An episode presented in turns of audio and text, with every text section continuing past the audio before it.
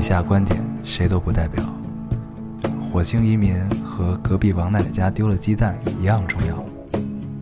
这里是 Loading 电台，我们只求在大家 Loading 的时候带来点无聊。 Felt like the weight of the world was on my shoulders. 大家好，欢迎收听 Loading Radio，我是老高。我是要新的一期又跟大家见面了，开心，非常开心。嗯，这个我的感冒是不是应该算差不多好了？好像没有什么鼻音了、啊， 还可以。希望为大家听感能带来一丝愉悦啊！我记得上期我看到评论有人说，以为我在家里养了一只猪， 为什么呢？因为你的鼻音特别 严重，就是就是那种囔囔的声音。然后正好咱们上期聊到了荷兰猪的故事， 荷兰猪，但它不是猪，对豚鼠、豚鼠，香香猪是，嗯香猪才是猪。就这两个名词， 我一直以为是一个东西，我都就和荷兰猪和我香都猪没有。听说过香猪这个东西，小时候电视里老演啊，是吗？对我只知道龙猫不是猫，啊是，嗯而且龙猫这个应该也是被人就是瞎逼起的名儿。对吵起来了嘛，嗯，那其实也并不是龙猫，嗯，龙猫只存在于这个宫崎骏里面，宫崎骏里，而且恰好最近宫崎骏的电影好像要上映啊，嗯，龙猫，对，龙猫要重映重嗯制，我觉得可以去看一看，还给他们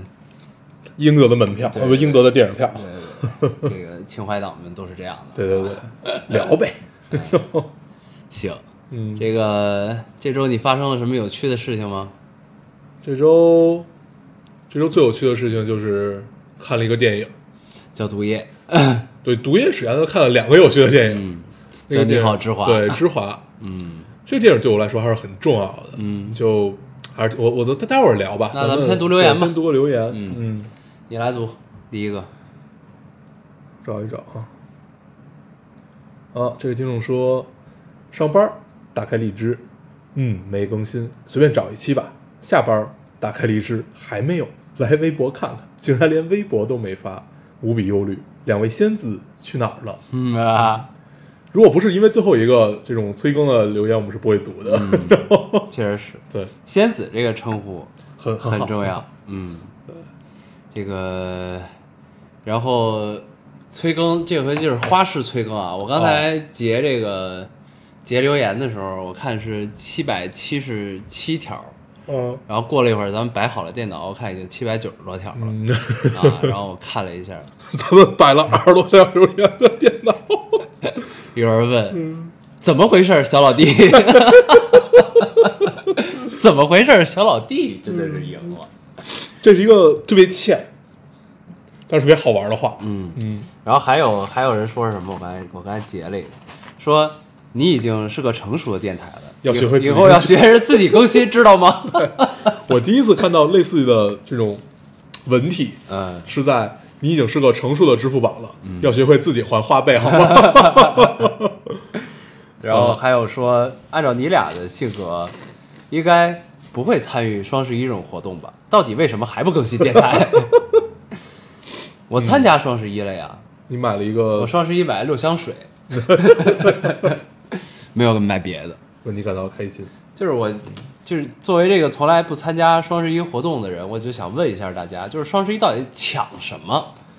因为嗯我关注的淘宝，淘宝的店铺都没有打折啊，就是好像并没有打折，对便宜也就便宜几十块钱，对，就是我不知道这个抢的意义在哪儿。我记得往年我聊过，我记得这期听众里还有一个问，说瑶瑶你今年买硬盘了吗？嗯哦，对我每年都抢看硬盘我我反正但你我不每是在年京看东一看，抢吗？没有啊，过去都是在淘宝，淘宝啊京东不是双十一耶，京东是六幺八是吧？幺呃反对，就是什么幺八的这种、啊这种日子，然后当时还是挺便宜的，嗯但是后来你会发现它是其实把好多东西都先涨价，哦，然后只不过就是原价卖啊或你者比看原起价来便宜一这点个点，对对便宜对了，很多，对实对际上对并没有。对对对，哦，是这个意思，很不友好。很不友好。我确实也不知道双十一都抢什么，但是双十一不应该都是买什么大件儿电器？我记得往年好像都是这个路数，有可能，对对，就是希望知道的仙女们和仙子们给我们解答 解答一下这我个们事是儿。有一个有难听住的电台，嗯，对，很好很好。我来读个留言啊，这读位听众说：“Hello，俩宝贝儿，分享 分享一下我老爸，秋招找到了满意的工作，但东北女孩要下海去深圳了。我爸最开始不同意，他不同意的理由是深圳危险。我三个问号，深圳离海近，你看到台风多危险。我当时想了一百个反击：上海有台风，北京有暴雨，武汉有洪水，东北有暴雪。好吧，其实第一反应是念念爸会不会也这样？嗯，然后他底下有好多留言，然后有人反驳他说：“上海没台风，上海有结界，上海人民都盼望着台风。 因为可以不上班儿，对吧？”对对对，还嗯， 挺有意思有。节气，嗯，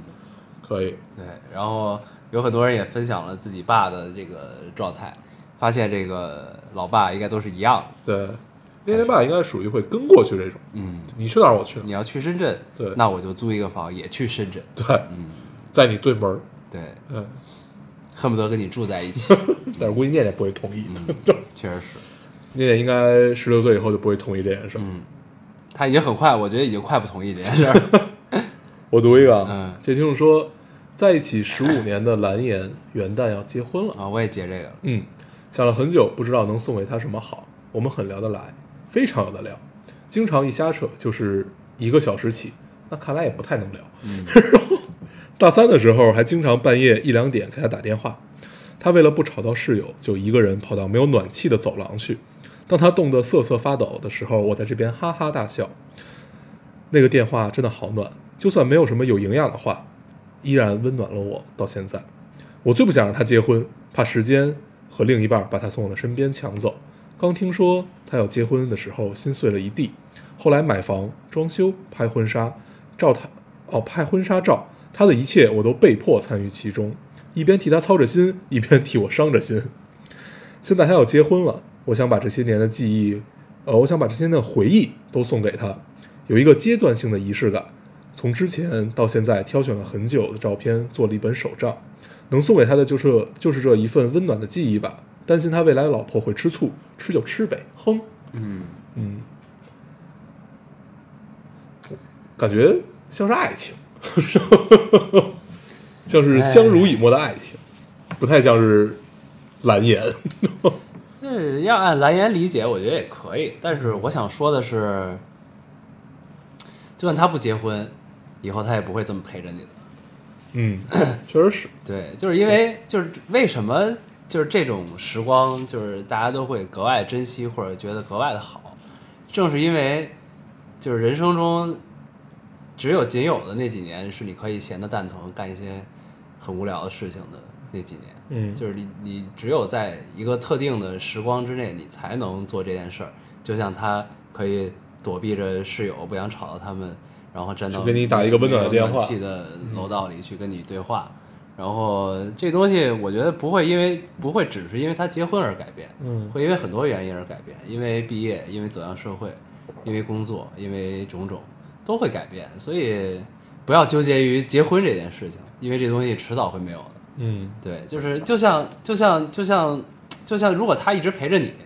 有一天你也会不离他像而去之前那么对他的。对，所以没什么可纠结的，就是就是正是正是因为那那那那段时光很短暂，所以才很珍惜嘛。嗯，就是这样就挺就很好。好，你读一个。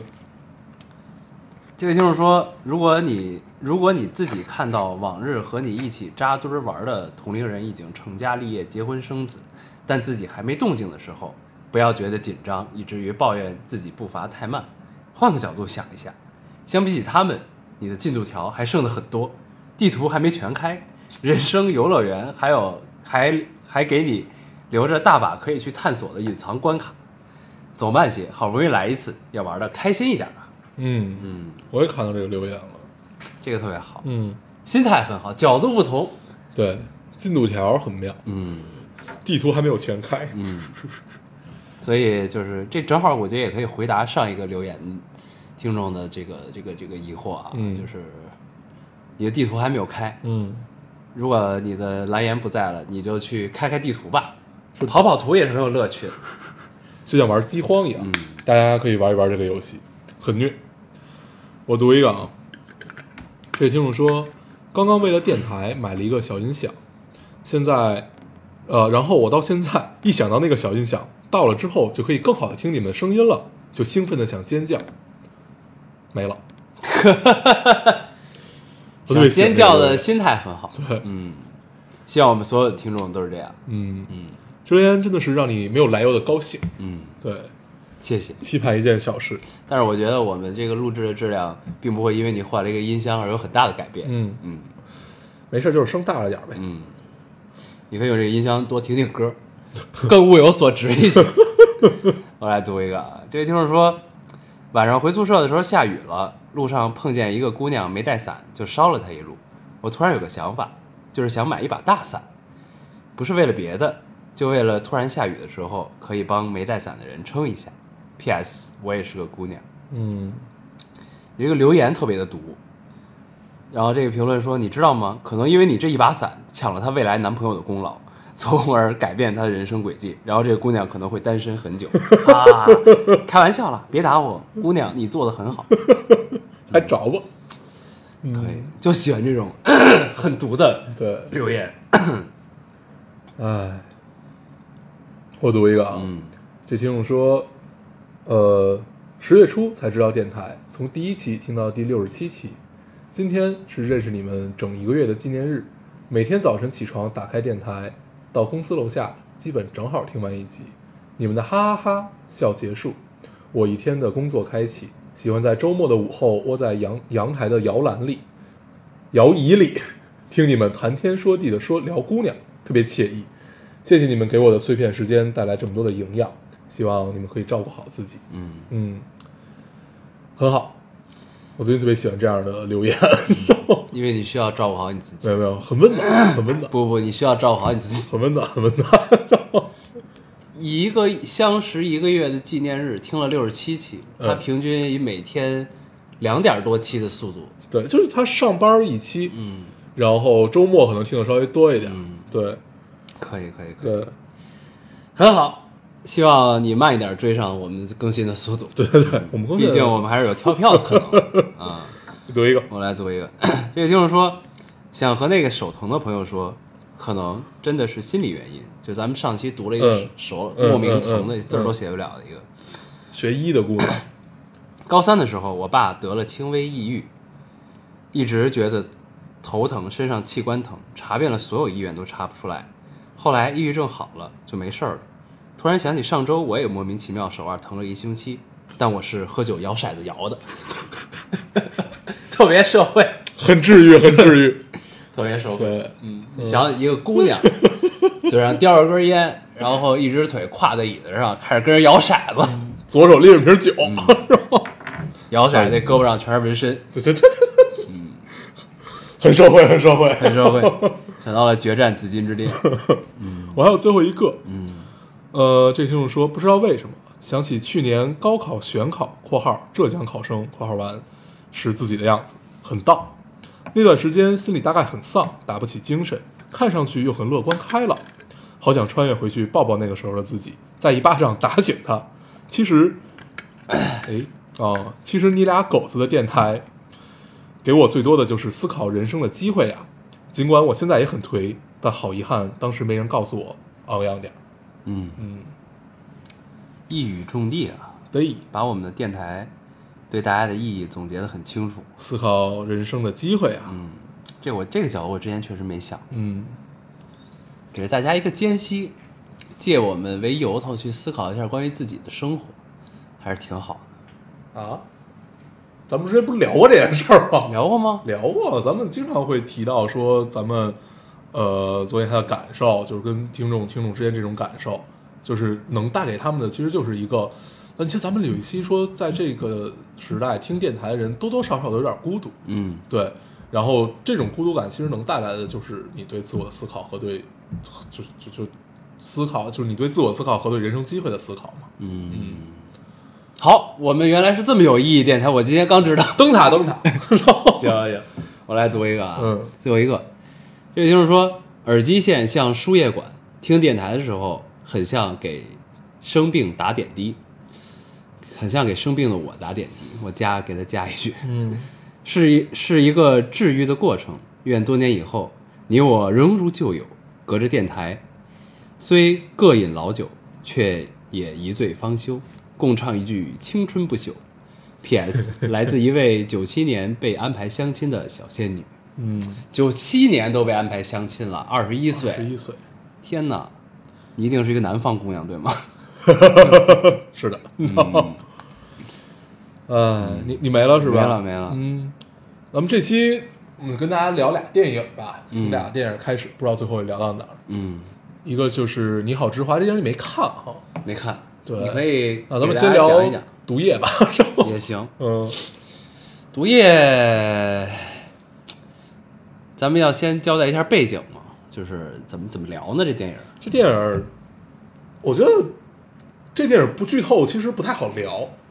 因为我剧透也无所谓，其实因为对其实预告片就已经剧透的差不多了，我觉得啊。啊，就是，而且大家这两天上网的话，也能看到网上有很多奇奇怪怪的图。就诞生了一对新 CP，对啊，漫威又干了一件喜大普奔的事儿。对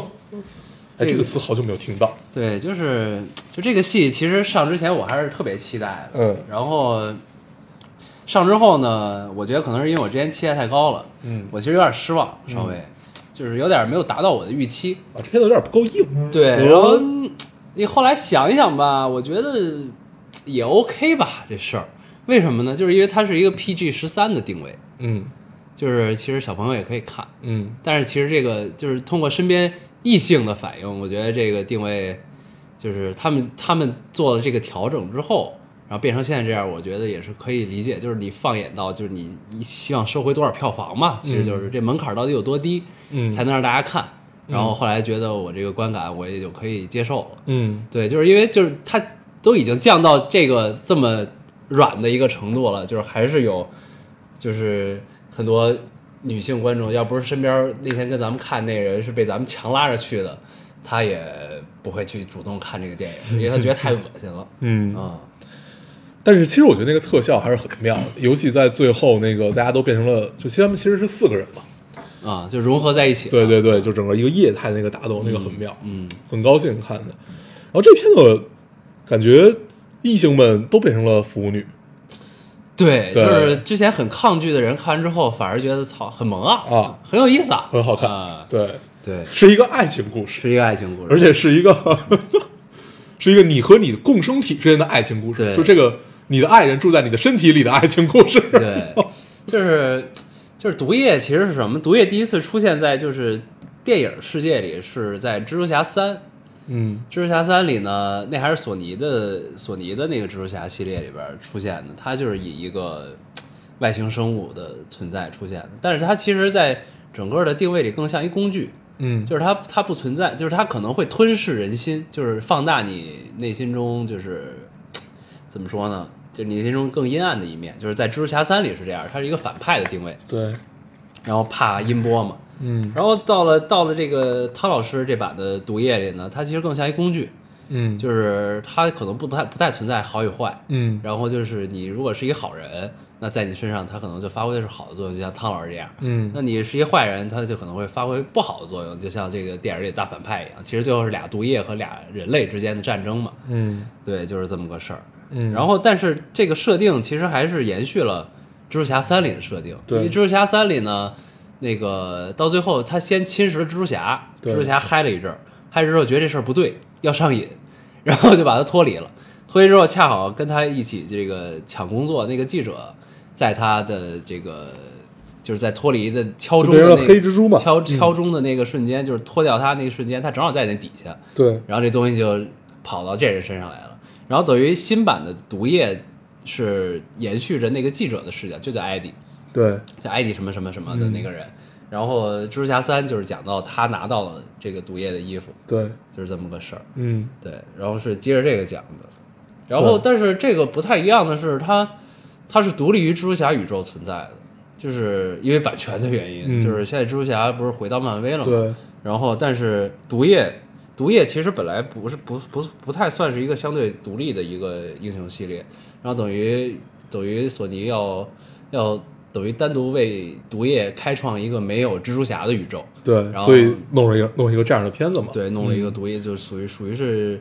属于是系列开端的第一步，对啊，这个这个电影在北美反正票房还可以吧，但是评价不高，因为对因为咱们其实是没有书粉儿的，就对是没有没有没有对大批量的书粉儿吧，没没有漫画有大批量的这种大批量的看美国漫画的这批人啊，所以其实咱们的观感都还 OK，嗯因为你你没有接受过书里面的设定是什么样子的，嗯因为在书里面我听说的啊，我不知道是是不是对的，就是他其实是跟蜘蛛侠纠葛在一起的，包括鬼月的儿子跟蜘蛛侠也是在交交隔在一起的，嗯很很纠结的一对儿各种各样的 CP，人家是这样啊。然后，呃，但是咱们光看电影来看的话，那其实就是讲了一个非常完整的故事嗯，啊，就是而这且外星生物，对，而且觉得拍二也是能完全独立于一之外，再去怎么着聊这事儿都对行。二等于他那个彩蛋里不是铺垫了下一个 BOSS 吗？对嗯，然后，对下一个 boss 是演什么？我想了一晚上没想出他来。演过好多，对就对特别眼熟，基本没演过好人，对然后还演过那个就是什么公路杀人狂、天生杀人狂吧，啊还是反正什就是么啊？因为对新时候他他戴那个眼镜儿嘛，对，你记得？对，就是然后对，我想半天没想起人叫他什么对，。而且他但他一直不不不属于特别商业的演员，嗯，对，然后当然汤老师也不太属于特别商业演员，对，呃汤老师是诺兰 带出来的这么一个人。嗯是这还是挺好的。对，但是看完之后，反正我我我我会有点失望，因为我想说这应该更狠一点儿，嗯，更狠就不可能一刀未剪了。对，对它应该更残暴一些。嗯然后呢，他跟毒液之间，就是我我的感觉就是他们俩相处得太和谐了，嗯所以其实一上来就很和谐，嗯你发现吗？嗯就是他没有一个从互相对抗到最终互相共生的这么一个过程，嗯就等于直接就共生了，而且毒液还特别理解他，嗯，还老帮他，嗯，然后就显得是深谙深谙地球社会的一切规则。对然后懂得很多，是一个大暖男，就是是这么一个感受。对，然后呃，我看完有一个感受啊，我虽然觉得挺好的，嗯但是我觉得就电影拍的有点鸡贼， 嗯就是鸡贼感很强，嗯，就是你能明显地感觉到他其实是拍给腐女看的，就是是为了让你有这种感受而去啊制造的一些东西。对，就比如呃，他俩接吻， 啊就是你你你想象的我是怎么样子的，是那那那话那话那话怎么说来着啊？你是我的了，嗯你是我的人了，然后怎么样怎么样？就是就是这这这种话一定会激起波澜的。对，我刚开始看没有感觉，嗯直到后来跟人家聊，他列出了一些在里迹象边的嗯，这种台词，啊然后发现哇，这真的确实是这么回事儿。对，对，就俯眼看人机嘛。确实确实确实确实关键这事儿啊，你不能琢磨，你越琢磨它就越激。嗯是，嗯，但是我觉得这有一部分可能也是翻译的问题。但是但是但是，全世界腐女的群体确实还是挺强大的。对啊，嗯，但而且肯定编剧上肯定也是有意往这设置，因为这这太好设置了。对啊这个设置就是这样的。我觉得他们刚开始设置就是这样，然后还非得安安一个女朋友，还分手了，然后还是这个男就是汤哥的 锅。还得帮他追回对来，到最后，嗯这确实是嗯，我最喜欢里边一段戏是道歉那一段，他们俩坐在车里，其实是有三个人。啊。哦他告你，他该道歉。对对对，就是那段戏其实很妙，因为他在他脑子里已经很久了，他完全知道他在想什么，在怎么样，在怎么样。就是人有时候是不自知的，对，对，你是无法对自己的认知做出一个合理的行为。嗯对，所以那时候有，如果有一个一直在你脑子里的东西 告诉你，你应该这样，就而且同时在你脑子里这个东西还有独立的人格，对，嗯他是相对独立的，对，哎，就很妙，就很妙。嗯，那段戏我特别喜欢。那段是不错。对，他告诉他你一直没有跟他道歉，对对对，你现在不道歉，以后就没机会了。嗯， 嗯，而且它还具备了先知的功能。还挺厉害的。但是后来你发现呢，就这个的设定，我觉得二里边可能会更好一些，就是一里边的空间可能少了一点儿。嗯，就是这个毒液其实是他们那星球的 loser，对，然后但是因为就是嘖生活的维度不太一样，所以在地球这嗯是一个降维打击。对，在地球在地球里很强，但是呢，就是他的 loser 的点，就是和他跟男主的失忆的这个结合，我觉得还是差了一点儿。嗯，但但是这个空间可能会在不是就二没，有讲过他怎么 loser，只是对只言片语提到了。但是就是他的 loser 其实是应该折射到我们更好共情的男主身上对是最好的。，对，所以但是这这这部里他没有干这个工作，嗯那我觉得是不是他会留到二里去做这个事儿，嗯然后可能时间就跳到他俩一块儿生活了很久，研究出了很多套招 儿，就是你你就你怎么着怎么着，对你你出去我回来的这种对很多嗯套招儿，对然后各种变，对，这片子其实，呃，在共生体就是毒液身上的这种脸谱化还是非常严重的，就是嗯还是符合一个反英雄片儿的这么一个套路的一个脸谱化。嗯但是在人类上面的刻画其实还是相对好的，嗯，就是相对于毒液来说是相对好的。嗯对，所以这就可能造成了你这种感受，就是你没有，但是他们两个又是一个共生体，所以在没有共情的情况下，真是不可信。对，就是没对没什么毒液的背景故事的交代。嗯你看啊，他是先是被那个科学家，嗯，那科科技公司的 boss 带回来了。，对，这科技公司的 boss 一直秉承着一个观点，就是地球要完蛋了，嗯他要做外星移民，嗯。对吧？然后后来呢，他的目标变了，对，就是那是他的一个伟大目标。然后后来因为毒液，就是因为这个外星生物能附到他身上之后，他目标又变了。嗯他要把外星生物全带回来，嗯然后是让这些外星生物跟人类结合，嗯，然后让大家能更更好的生存。对但这问题不关键它结合的也很奇怪，啊、就是生来，对对，生来就是根本，他其实感觉是一种在挑选人，就是你能跟他共生，那说明你人还行；你要是不能，那就说明你的基因有问题。对，不，但这事儿很扯淡啊！就是他如果要把他们接过来，那就是反正整个外星生物就是为那个那个环境里只有几百万的，他不是说了吗？只有几百万的那这种外星生物，你把他们全接过来呢，他只他能说要运来几百万，没说只有几百万说了就只有几百万，啊，是吗？啊，然后呢，你只有几百万过来，然后把地球的这个都解决了，嗯共生之后，那你是把这几百万人带回去呢，一起生活，还是什么意思呢？还是要留，就是就留在地球，留在地球把剩下的人淘汰掉？对，这个后来就变了。对，然后呢，你如果是留在，就是如果你把这几百万人接走，然后去那个星球生活，我觉得还还 OK 吧。但如果是，就这些人就就是结合之后都留在地球生存，那他还是没有解决他最最开始的问题啊。嗯他最开始问题不是觉得地球马上就完蛋了吗？对，它可能就会变成更高级的生命体嘛。嗯，但这个你唯一能想通的点就在于这儿。对，但是你高级的生命体，它也它是必须附着在人类身上才可以在地在地球生的存环境下，必须对是这样的。对，但是嗯地球不是马上要完蛋了吗？对，所以他们如果留在地球还是要完蛋。所以他其实感觉就有点像《三体》里那个叫什么艾伦斯和他们那个工作，就是要把这些人引进过来，然后来保证一部分地球人是能合理的生活下去的。就其实还是、嗯诺亚方舟对，其实还是优胜劣汰诺呃不是，还是灭霸那活儿。啊！，对，就你感觉其实大谁部分能谁能适应这帮人，谁就能活下来。对，大大部分不光是这种超级英雄类的电影，大部分的这种怎么讲，大片儿类的大反派其实都是这么点事儿。是，但是就是嗨，这东西反正就是还是硬伤挺多的，这可能也是他在北美的评价的分儿不高的原因。嗯对，然后你后来呢，就会后来我想通一件事儿，就这其实不是漫威出品，嗯，这是索尼出品，对，所以呢它不在大宇宙里。所以你就能想明白一件事儿，就是就这个还不是原汁原味儿的感觉，就是嗯你看的过程中，就是你虽然漫威套路已经很很大家都熟熟知于心了，但是呢，这个这套你吃，嗯，但是呢，你就感觉这个索尼玩的这个套路还没有没有没有那么娴熟啊。形不成一个闭环。，对，这个对套路还是得有待磨练， 期待它的下一步。索尼毕竟只拍了蜘蛛侠嘛，嗯对不对？嗯，行，毒液我们就聊到这儿吧。然后我我可以聊聊《你好，之华》嗯 这电影，我看的还是很高兴。嗯因为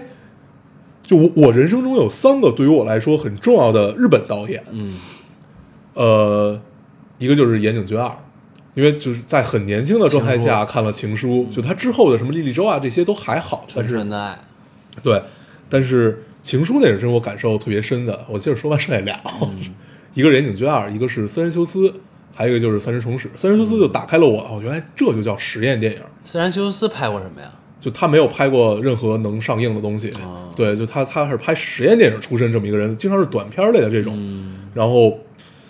打开了我关于实验电影这件事儿，我说原来还能这么玩儿。嗯然后还有就是《三只虫史》嗯从《杀手阿一》一直到他后来拍的《热血高校》啊什么这种，然后《连影圈二》一直就其实什么台湾小清新啊那些乱七八糟的东西，全都是从情书来的，嗯嗯从全都是从他身上，就是那那些细腻的东西啊，那些怎么让这个时光就长镜头啊，让时光变慢的那种感受，其实都是从他身上来。嗯然后在年少的时候，你看《情书》真的是太美妙的一件事，儿，因为那会儿你正处在青春中。然后在他，就我我我我已经忘了那里边的人物的名字了，但是我一直记得那个镜头，就是他冲着富士山喊嗯说：“你好吗？我很好。嗯”然后这个在《你好，之华》里也有他自己的自我致敬吧，我觉得是自我致敬，嗯嗯是呃一个孩子写给他妈妈的信，但是他妈妈已经去世了。啊，对，就说你好吗？我很好， 就类似于这样。嗯呃，这电影儿我觉得，我觉得剧透不太好，就大家还是去自己看吧。嗯但是我就说一下整个感受吧，因为正好你也没看， 没事，你透吧，我应该不会去看这电影，我觉得。为什么呢？我觉得我现在的阶段我已经看不了这种电影了。嗯，嗯，然后这电影儿，那那我就接着说了啊，那你说吧。对，然后这电影儿我所有的感受，其实我第一是惊叹于张子枫和周迅，嗯就他们俩演的真的是没有毛病，嗯而且周迅就真的是怎么能这么松弛的演一个中年妇女的嗯 这么、这么一个戏，而且是一个她这个角色其实非常复杂，嗯，很不好演。然什么后背景，呃，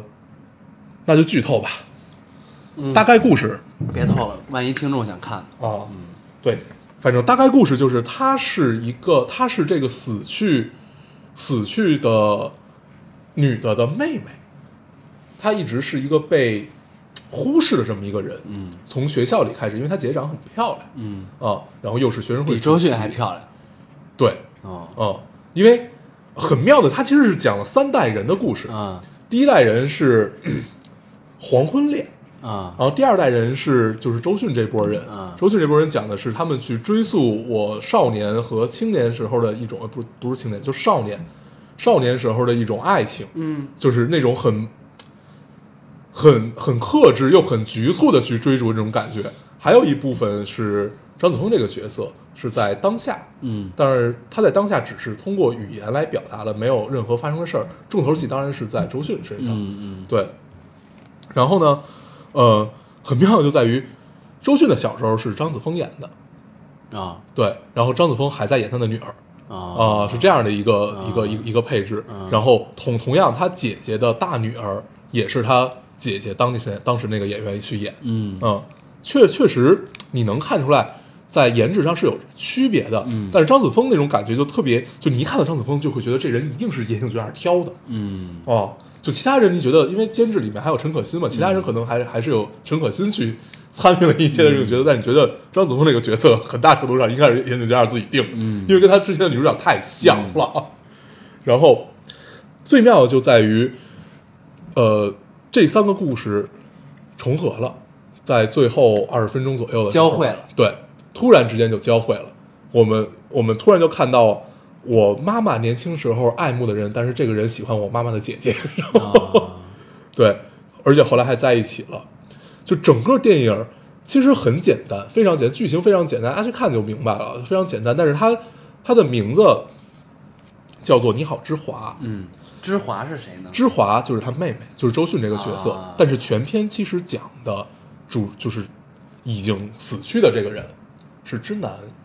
嗯嗯，包括里面儿秦昊给他写的，就是秦昊是是演员啊，就秦昊给他写那本书也叫《知南》，所以为什么这个电影叫叫《你好，之华》？其实是我的理解啊，我的理解就是，整个其实是之华对自己青春的回忆，嗯通过他姐姐的死去，他去回忆了一波青春，然后见到姐姐当时他很喜欢，但是那个男生喜欢他姐姐，后来他还跟他姐姐在一起了，但是后来又因为各种各样的原因分开了。分开的这个很妙， 这就是也我最喜欢言情这样的地方，他的残酷是我不告诉你，嗯就他所有的残酷都是我不告诉你，但是我告诉你很惨，嗯，是怎么一回事儿呢？大概就是，呃，这个作家写这本书的这个作家嗯和他姐姐不是大学时候就在一起了吗？嗯在一起之后，因为一个男生分开了，嗯这个男生把他姐姐抢走了，没有没没有任何描写是怎么抢走，是怎么弄，是怎么着。当就然，突然分开了，，对，然后呃，后来又在一起了，没有，后来他姐就死了。他是、哦他死了之后，他妹妹啊，这这这这这块儿就不多嗯不多剧透了吧。然后呢，呃，抢走他的这个男生后来家暴，导致他姐姐有很大程度上抑郁症，死自杀也跟这事儿有很大的关系。哦，嗯，然后这个男生是谁演的呢？大概出场只有不到十分钟吧，是胡歌演的。嗯， 这个演员跳也很妙，就是你恨不起来，你知道吗？ 就就长这张脸，你就不太能恨得起来。 就尽管他演的是一个非常糟糕的一个角色，嗯，但是就非常好。它里面把所有所有的残酷全部克制掉了，全部不拍，全部甚至不去描写。嗯，但是我觉得这恰恰是最残酷的地方。嗯，哦、这就是岩井俊二最爱干的事儿，就是我我把所有的残酷大面积留白，你就去想吧，你怎么想怎么有。哦嗯这也是我喜欢他的原因。 就我特别喜欢他那种在过程中留白，而不是在结尾留白。嗯，嗯，因为他我结尾完整的告诉你一个结尾，但是我在过程中发生一切事儿，我都不告诉你，那所有这残酷的事儿这我个都不告诉你。这个是视角的问题，对，嗯他完全没有一个上帝视角，他就是通过主人公慢慢的去对给你描述，通过镜头语言和台词去给你描述这些事儿，就是这是我最喜欢他的地方。从情书开始就是，情书你看的就很热泪盈眶嘛，嗯，我都忘然后了情书讲的是什么，对，不重要，反正嗯就是这片子其实跟情书有点像，啊、也是写信，对，嗯，就在这个时代写信， 在这个时代去写信，就这么听起来感觉是一个故事，虽然很简单，但是它的叙事会让你觉得有很多包袱在里面，，对，嗯很多人觉得，呃，太碎了。嗯它确实是有有有一些，我觉得是有一些剪辑上的问题，但是这些问题我觉得都是可以接受的。嗯然后这些问题给我的感受其实是更好的一种嗯感受，就是之所以它剪这么碎，给我感受其实更好。它有一些串场、过场之类的特别特别的生硬，嗯 但是你就觉得很对，就青春就就是这样，就是一下一下一嗯下展一示下，片段，对，就一下展示一片下的这种，嗯，非常有好可能是素材不够，对，呃，我还特别喜欢电影里一个最妙的点是哪儿？呃，妈妈最后自杀的时候留了一封遗书，嗯这个遗书是给她的大女儿和小儿子的。遗书的内容是她妈妈在初中毕业典礼上的演讲稿，嗯然后这个演讲稿是她妈妈和这个作家一起完成的。啊，嗯，这个就很很好，对，嗯里面有一段话，呃，我大概忘了是，就是完完整的他是怎么说的，大概就是今天我们在这里，可能以后我们有的人的梦想可以实现，我们的有的人梦想不能，但是今天我们站在这里，我们都是一样的平等、尊贵、闪耀。嗯嗯，你就想象一个场景，一个阳光明媚的礼堂，一堆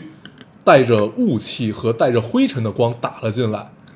然后一个人站在台上，然后话筒上绑了一个红色的布，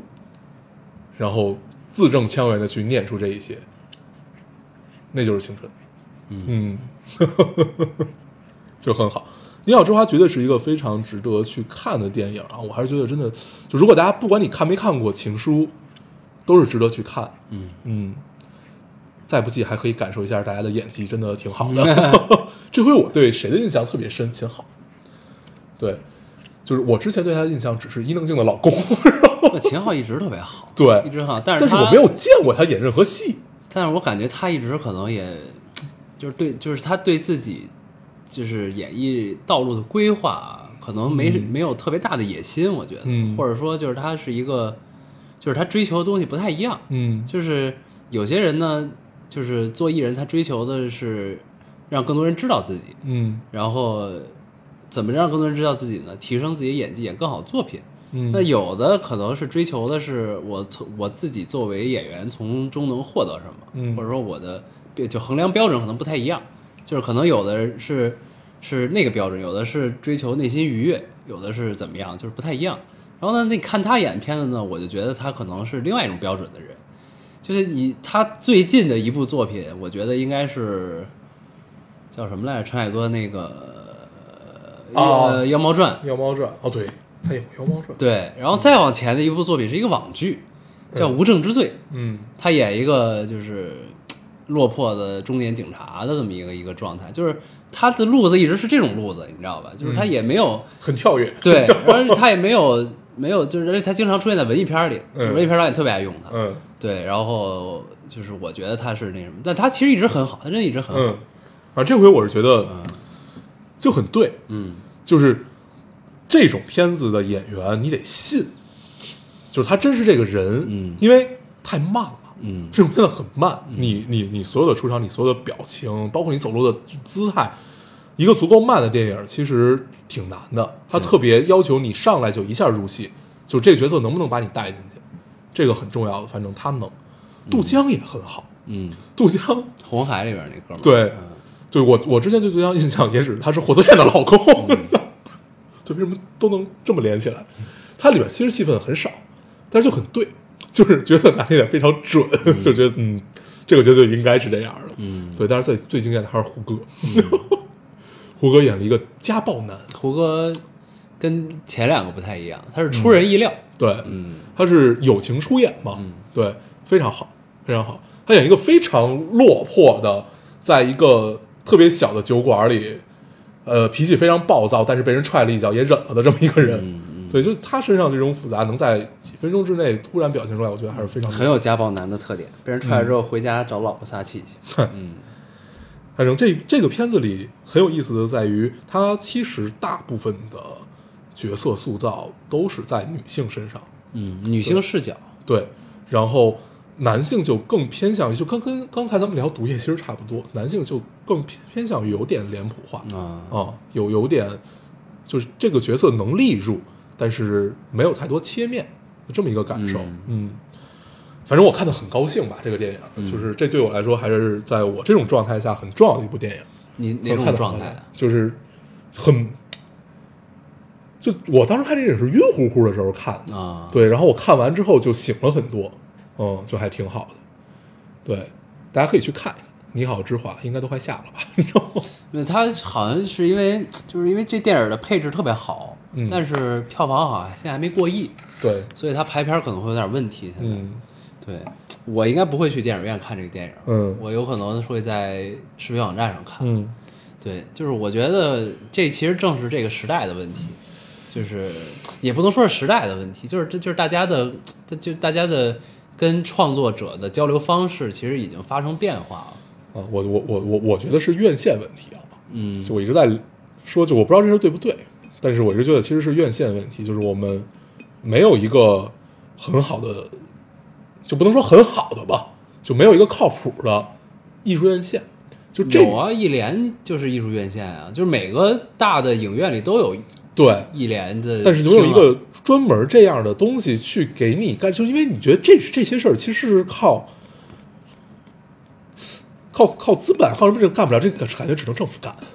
呃对，就这事儿特别简单，就是因为不赚钱，嗯就是你弄一纯文艺院线就是不赚钱啊。是的，然后你排片儿呢，就是排片儿这东西其实是最现实的，就是什么东西上座率高，那就排啥呀？什么东西那什么就排什么呗，对。但是就是，就还是跟当时咱们聊姜文的存在是一样的，嗯就是你不可能都是这种片子，你还是得有像《你好，对之华》这种，对，就是就是我觉得《你好，之华》应该是这种片子，就对我来说，嗯就是你乍一听呢，听你聊完之后，我大概知道是怎么回事儿，嗯那我也是不会主动选择去看的。嗯然后呢，你当我有一天没事儿干的时候，我点开开始看，我看完之后也会很高兴。对就基本是这么一个存，就跟印度电影的存对在似的对，是这样的啊。嗯对我现在我现在这种状态，我不太会主动选择去看。嗯对我觉得可能是因为，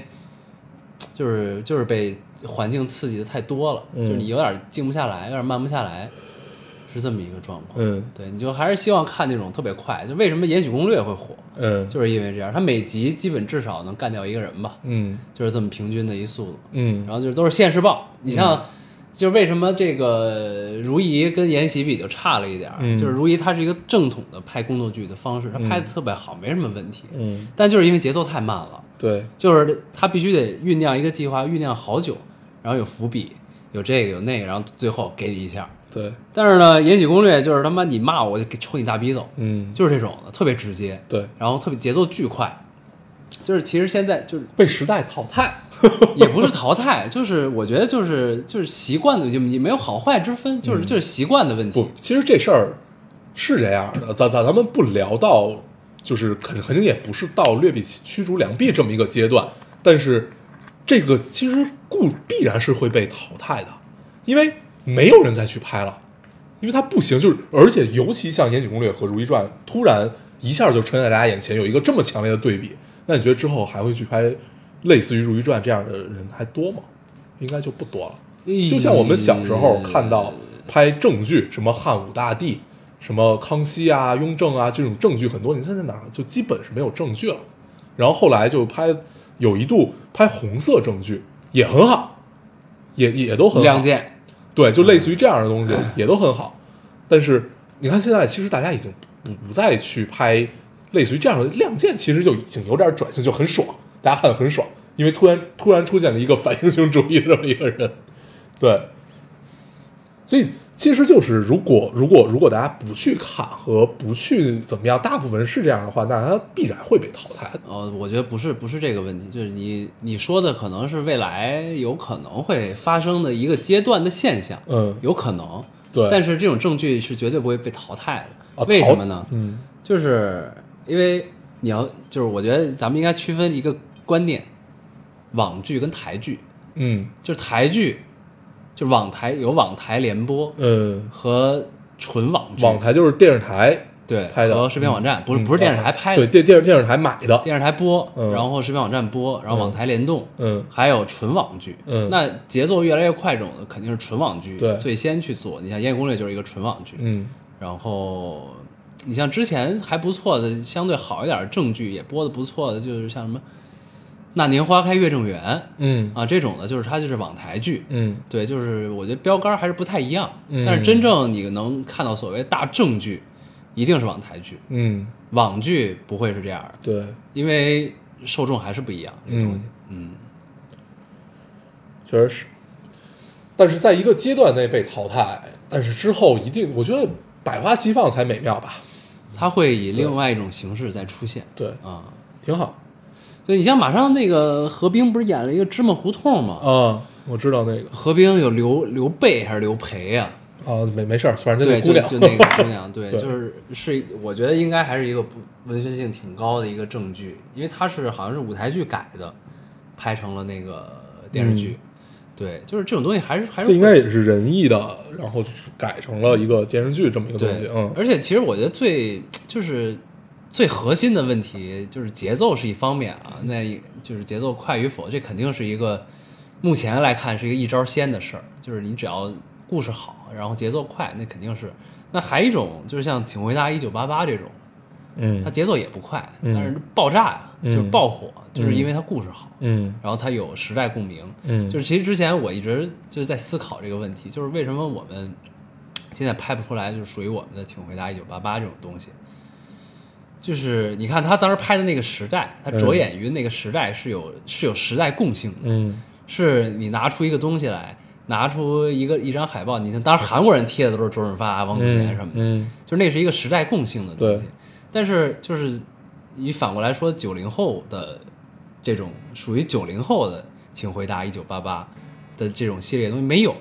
因为这东这个时代已其实你从某种程度上讲已经是一个多元的时代了，对，就没有时代共性。那大家时代共性就是一切都很快，嗯然后大家的联系嗯之间之间的效率很高。嗯然后正是因为这样，大家有了更多的时间，变成了不一样的自己。嗯，然后就是就没有时代共性，所以这东西很难。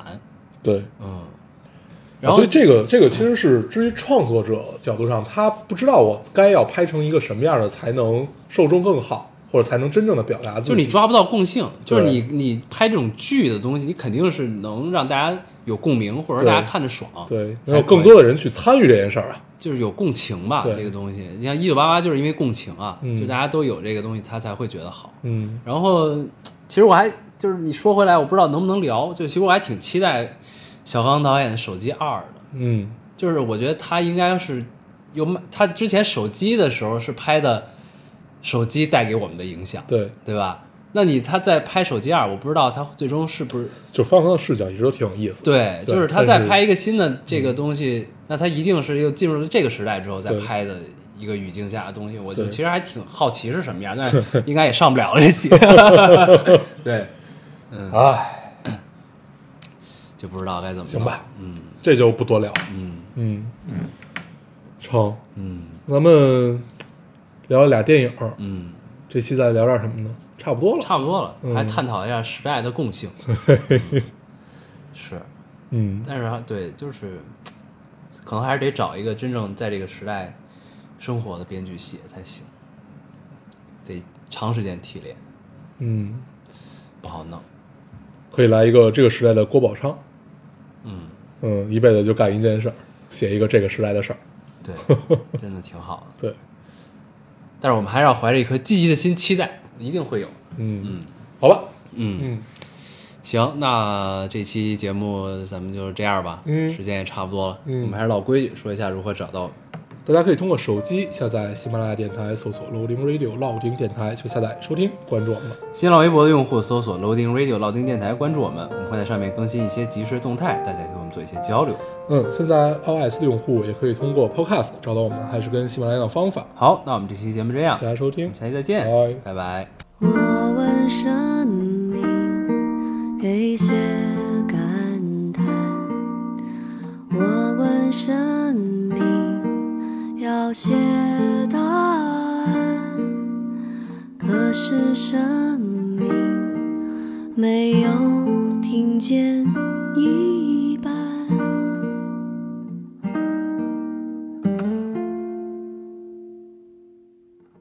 我问自己，投递什么？我问自己，想知道什么？没有回应，是生命的常态。